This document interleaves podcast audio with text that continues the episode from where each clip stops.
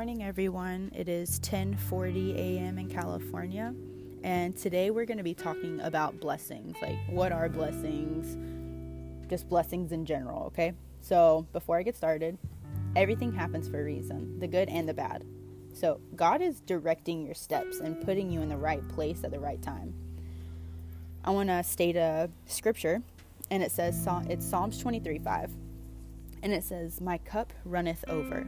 Some people say, "Cherokee, I haven't seen these blessings. Like, so much crap is going on in my life, and it's just a whole bunch of bad stuff that just keeps happening to me, and my eyes are just fogged up, and I just can't see these blessings." Well, baby, Psalms 146:8 states, "The Lord gives sight to the blind." I got cold chills. These things, these bad things, these good things, everything is happening for a reason. We have to have faith, and we have to let go and let God.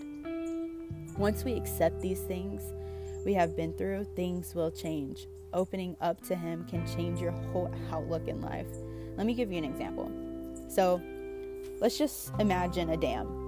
On one side of the dam, it's filled with water, right? And the other side of the dam is just empty.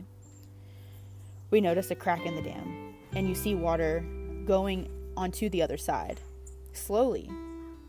But, you know, sometimes in our life we get scared and we try to hurry up and patch that crack with whatever, which could be sex, drugs, alcohol, anything to fix that temporary crack, because you're scared of what could happen.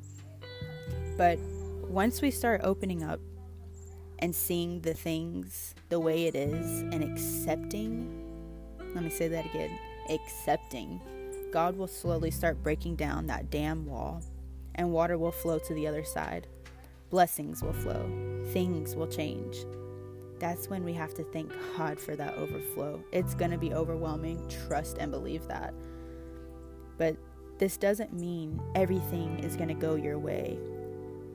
Remember when I said everything happens for a reason. That's negatively and positively. But whatever happens, good or bad, try to stay positive. And I'm going to be honest with you, that's so much easier said than done, because some things in our life just kind of hits you, and it's hard to stay positive.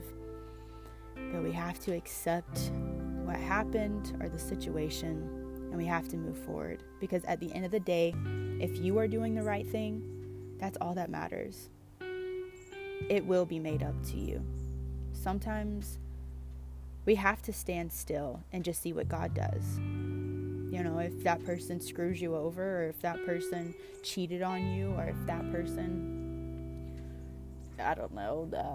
took your house away, or, your company, was such a big thing and now it's nothing. Whatever the case may be, just stand still and see what God does. Sometimes we have to stop thinking in the things we have to lose or loss, and we have to start thinking on what we have left and what we can gain from it. And that right there, that is what a blessing is. So now, someone asked me to talk about a blessing jar. They are starting one now in December, and is going to add blessings that she has received for a year. She will look at them next December and see physically what has happened. And that right there is such a movement. So why don't we try it? It doesn't have to be a jar. It can literally be anything with a lid. But try it. You don't have to do it for a year. Maybe try it for a month or 2 months or 3 months. Whatever your goal is, or whatever you're wanting to see. But the thing is for the things to happen, you have to open up and accept and believe. And that's all I have for today. I hope everyone's doing well.